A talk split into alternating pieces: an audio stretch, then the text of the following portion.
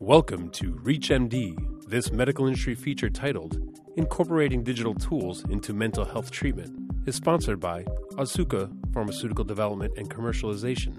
Here's your host, Dr. Charles Turck. This is ReachMD, and I'm Dr. Charles Turck. Joining me to discuss how we can use digital tools in mental health treatment is Dr. Matthew Brams, Assistant Professor in the Division of Psychiatry at Baylor College of Medicine. He's also Medical Director of the Senior Behavioral Health Unit at Oak Bend Medical Center in Richmond, Texas, and a psychiatrist at Memorial Park Psychiatry in Houston. Dr. Brams, thanks for being here today. Thank you. Glad to be here. So, Dr. Brams, let's start by doing some level setting. When referring to digital tools, can you share some key definitions we should know? So, when we talk about digital tools, there are three key terms to know digital medicine, digital therapeutics, and prescription digital therapeutics. In fact, both the Digital Medicine Society and the Digital Therapeutics Alliance have proposed definitions, but in general. Digital medicine refers to software and or hardware products that measure and or intervene in human health, such as an ingestible or implantable sensor. Then there's digital therapeutics, which refers to software interventions like apps that are intended to prevent, manage, or treat a medical disorder. And last but not least, prescription digital therapeutics are a subset of digital therapeutics that are available by prescription only. Thanks, Dr. Brams. And with those definitions in mind, can you tell us if digital tools are being used in psychiatric practice?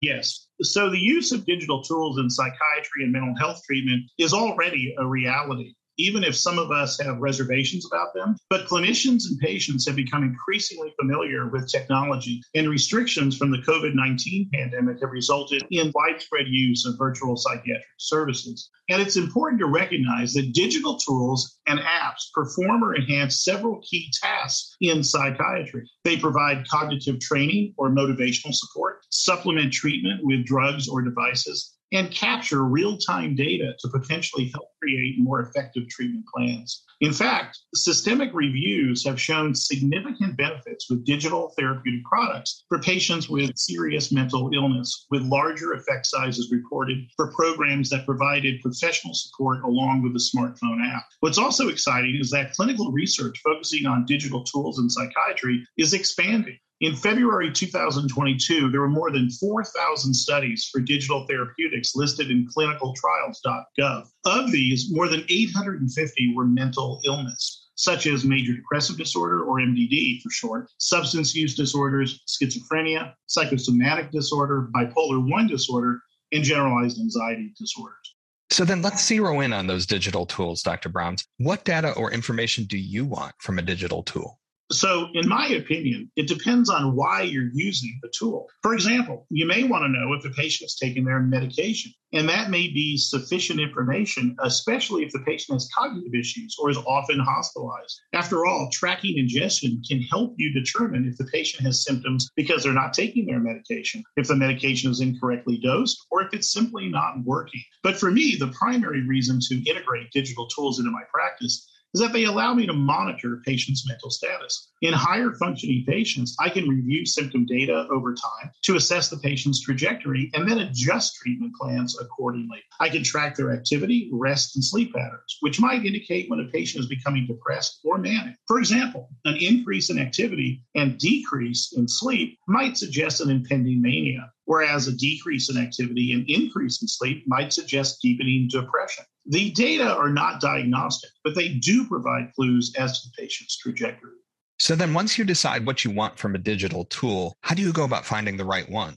So, first, it's important to know that finding the right tool is paramount to your patient's success. That means you must investigate and evaluate various options. To help with that, the American Psychiatric Association developed an app evaluation model that provides a guide for clinicians to assess digital tools. The evaluation model includes considerations for security and data privacy, clinical evidence and benefit, usability, and interoperability, which refers to the ability to integrate the data into the healthcare system.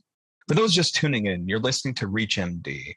I'm Dr. Charles Turck, and today I'm speaking with Dr. Matthew Brams about how we can use digital tools when treating patients with mental illness. So, Dr. Brams, once you've found the digital tool that best suits your and your patient's needs, how do you encourage patients to use it?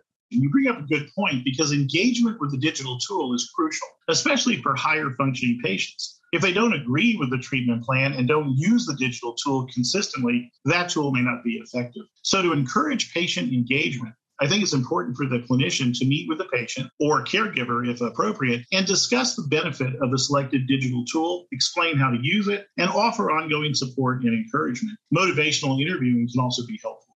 Then let's zero in on that for just a moment, Dr. Brams. Can you tell us about motivational interviewing? Sure. So, motivational interviewing involves three essential components. One, asking your patient open ended questions. Two, listening to their answers reflectively. And three, affirming and summarizing their statements. Motivational interviewing can help patients resolve their ambivalence about using digital tools by allowing them to express their reasons for and against it and how their ambivalence may conflict with their personal health goals. For example, if their goal is to get better, and if using digital tools can help them reach this goal, they can start to understand why change may be necessary. So, in my own practice, I use motivational interviewing for two reasons. One, it has an empathic component. And two, it helps resolve ambivalence, which in turn allows for positive movement. I'll say, let's talk about things that are working well and things that are not working so well. And after our discussion, we can generally agree on one or two changes. So, in essence, your belief in the patient's capacity for change becomes a self fulfilling prophecy.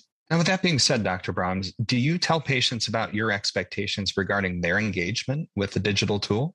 No, I don't discuss my expectations with low functioning patients. Instead, I give them a basic overview, and their care provider helps them navigate the digital tool. It's different, however, with high functioning patients with MDD or bipolar disorder, also known as BD for short. They want to know about their progress, and they're invested in getting better. So after I review the digital tool with them, I explain that the features are important to me because they tell me how they're doing. I tell them that I usually review the data just before or during our session so that we can see together how the patient is progressing and discuss any issues they might have. I also make it clear that this digital tool is an addition to, not a replacement for, our routine sessions. And if they're having a psychiatric emergency, they should contact me directly, not via the digital tool. So let's bring this all together, Dr. Brams. Overall, what would you say are the benefits to using digital tools in psychiatry?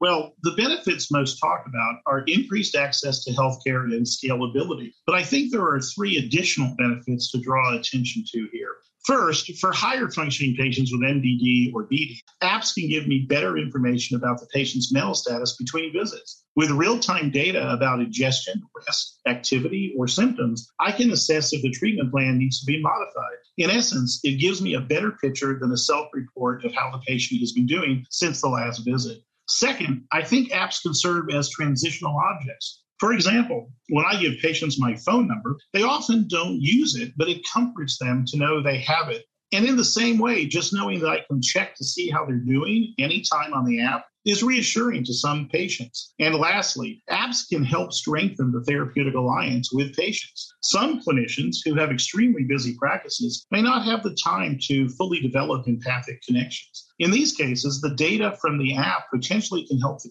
clinician develop stronger relationships. And the data can serve as a focal point for discussing how the patient is feeling and responding to treatment. And with those benefits in mind, Dr. Brams, what are some of the barriers that can keep us from using digital tools in practice?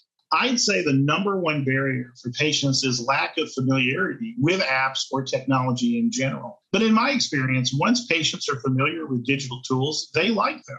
Now, for clinicians, I believe the number one barrier is lack of familiarity with the benefits of digital tools. Not only are they unfamiliar with the benefits, but they also think learning about an app is a burden. Other concerns identified in a 2021 survey of clinicians, including patients' lack of comfort with technology, privacy and security concerns, reimbursement and cost considerations, and difficulty integrating into clinical practice and workflows. Now, fortunately, education can help address the lack of familiarity with technology and digital tools in mental health. Additionally, reimbursement will be less of a barrier in 2022 because the Centers for Medicare and Medicaid Services published a new HCPCS code effective April 1st for reimbursement of prescription digital behavioral therapy. But despite that progress, data privacy and security remain a concern, and some clinicians and patients may hesitate to use digital tools unless these issues are. Thank you for breaking all that down for us, Dr. Brams. Now, we're almost out of time for today, but before we close, can you share some main points you'd like our audience to take away from this discussion? Yes. So I think the first main point is that digital tools play an increasingly important role in psychiatry. They can perform or enhance several key tasks. And their ability to monitor patients' mental and physical status is the biggest reason why I've integrated them into my own practice. With that being said, clinicians play a major role in helping patients engage with and benefit from apps, which is why educating clinicians and patients about digital tools is so important in overcoming barriers to their use. I hope that all of the information that I have given has been helpful to move forward with digital tools. But if you'd like to learn more, I encourage you to stay tuned for the sister programs on the topics of what digital tools are and how we can evaluate them. Well, with those key takeaways in mind, I want to thank my guest, Dr. Matthew Brams, for helping us better understand how to effectively use digital tools in mental health treatments. Dr. Brams, it was great speaking with you today. Thank you, Dr. Turck. It was a pleasure for me as well. This program was brought to you by Otsuka, Pharmaceutical Development and Commercialization.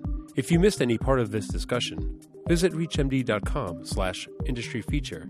This is ReachMD be part of the knowledge.